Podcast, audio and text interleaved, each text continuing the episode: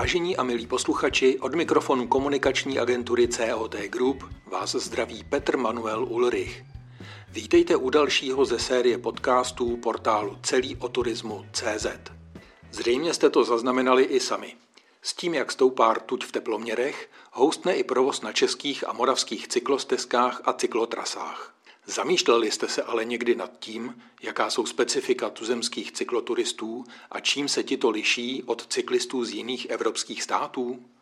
My jsme se odpovědi na tyto otázky vydali hledat u neúnavné propagátorky různých forem cyklistiky, cykloprůvodkyně a editorky webu Plzeňsko-na-kole Radky Žákové. Dobrý den. Dobrý den. Celý o turizmu CZ je portál určený v první řadě odborné veřejnosti z oblasti turismu, tedy podnikatelům.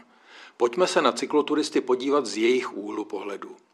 V očích mnoha ubytovatelů, restauratérů a dalších poskytovatelů služeb měli cykloturisté tradičně image těch, kteří mají hlouběji do kapsy. Byli považováni za ty, kteří hledají jednodušší a levnější ubytování, řízky si přivezou sebou a v ubytovacím zařízení vše jenom umažou a otlučou. Platí to stále? Já si myslím, že tohle už dávno neplatí. A ta situace je taková, že většina lidí, která dřív jezdila na kolech typu Favorit nebo si poprvé pořídila jednoduché horské kolo, tak teď už má mnohem lepší stroj. Jehož cena v případě elektrokol se dostává daleko za 50 000. A co se týče nějaké dovolené nebo i výletů, tak i na tom je to znát. Cyklisté zdaleka nevyhledávají tu nejlevnější restauraci, ale pro využití služeb mají svá specifická kritéria a tam musím říct, že je vždycky znát, zda ten, kdo tu službu poskytuje, na cyklisty myslí. A ono se to v návštěvnosti třeba turistického cíle, restaurace nebo i nějakého ubytovacího zařízení vždycky projeví. Bez čeho, tedy bez jakých služeb se cykloturisté na svých cestách neobejdou a co je naopak zbytečné jim nabízet? Já bych řekla, že takovou typickou českou vlastností cyklisty je, že lpí na svém kolu. Jen málo kteří se ke kolům chovají jako cyklisté třeba v Německu nebo možná v Dánsku. Prostě pro ně je to prostředek pro dopravu od někud někam. My máme kolo jako svého mazlíčka a také to ovlivňuje, jak s ním nakládáme. Může to být problém při nakládání kola ve vlaku, v autobusu, pro cestovní kanceláře, protože cyklisté, když mají nové kolo a někdo jim to škrábne, nebo oni si to sami škrábnou, nebo ho nějak poškodí, tak je to rozladí. Obecně platí, že cyklista se nerad, aspoň český, vzdaluje od svého kola. Z toho v podstatě i vyplývá, který typ turistických cílů preferuje.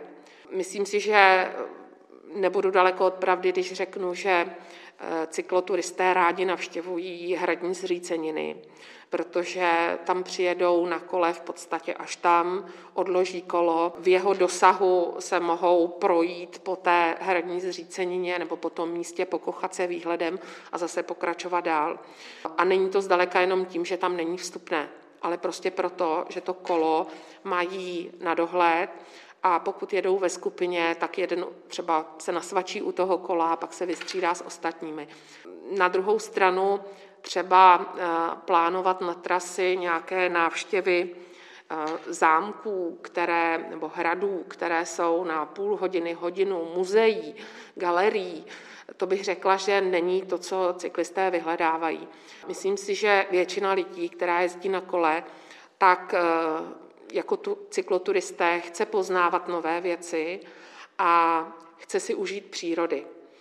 A z tohoto titulu myslím, že zvlášť v Čechách oceňují třeba naučné stezky nebo tabule, které jsou u přírodních zajímavostí, u přírodních památek v různých národních parcích, které se věnují těm přírodním zajímavostem, které tam mohou vidět. Myslím si, že zrovna tyhle typy jsou takovým dobrým podnětem, které by měly asi spíš obce než sami podnikatelé dělat nebo budovat pro to, aby přitáhli cyklisty na jejich území.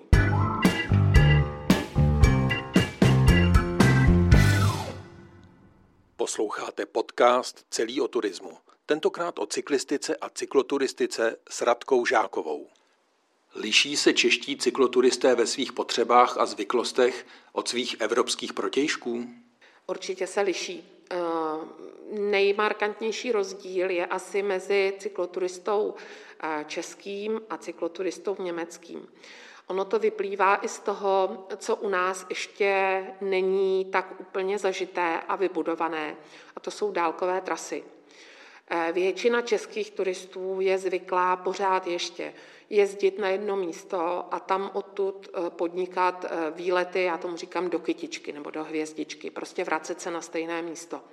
Na rozdíl od cyklistů hlavně v Německu, ale třeba i v Rakousku, v Dánsku, ale i ve Švýcarsku, tak tam převažuje, i když v tom Švýcarsku ne úplně, převažuje spíš cykloturistika dálková, to znamená, že někdo se vydá na trasu, naplánuje si třeba týdenní výlet po Labské stezce a využije u toho průvodce, který mu nabízí ubytovací kapacity, které jsou v tom koridoru té stezky, dejme tomu do 2–2,5 kilometru od ní, kde se může zastavit na jídlo, kde najde nějaký servis, pokud má problém, ale kde jsou třeba i různé zajímavosti, ke kterým si může během té trasy zajet.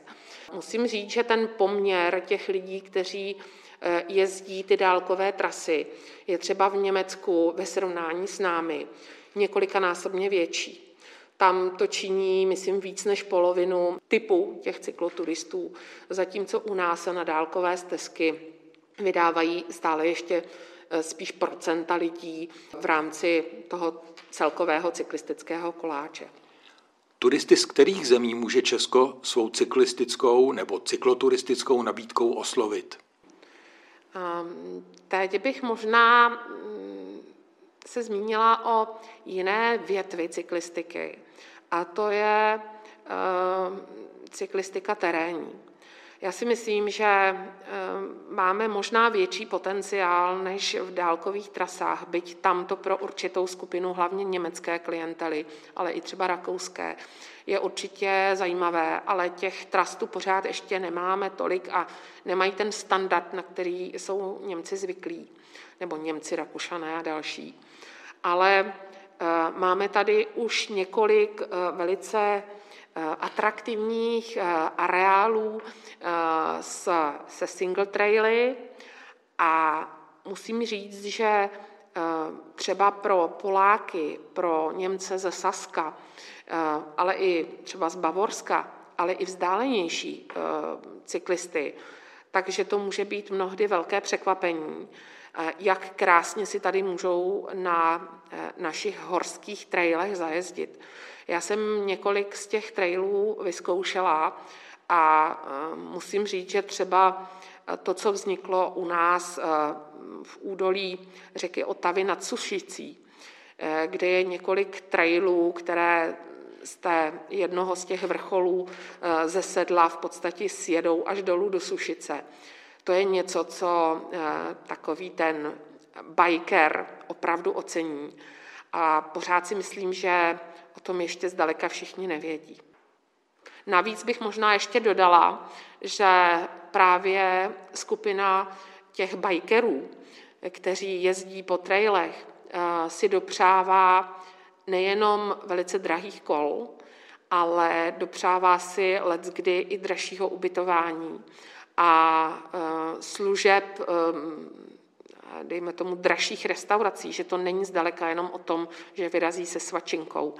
A myslím si, že i proto by bylo dobré se na tuhle cílovou skupinu trochu víc zaměřit a využít potenciál České republiky i směrem do zahraničí. To byla slova Radky Žákové, cykloprůvodkyně a editorky webu Plzeňsko-na-kole. Té děkuji za rozhovor a přeji pěkný den. Naschledanou. V psané verzi našeho rozhovoru, kterou už v příštích dnech najdete na našem webu, se také dozvíte, jaké jsou hlavní problémy spojené s výstavbou a údržbou tuzemské cyklistické infrastruktury, v které evropské zemi by se mohla Česká republika, pokud jde o cykloturistiku, inspirovat, jak se tato odbornice dívá na certifikaci cyklisté vítáni, či který z našich krajů je podle ní v oblasti cykloturistiky nejdále a proč. Milí posluchači, to je pro dnešek vše. Od mikrofonu se s vámi loučí Petr Manuel Ulrich, který se už nyní těší na setkání u dalších podcastů a článků portálu Celý o turizmu CZ. A jelikož cyklistika je jednou z mnoha forem aktivní dovolené, přineseme vám v průběhu března na tomto portálu sérii článků také o některých dalších. Máte se nač těšit.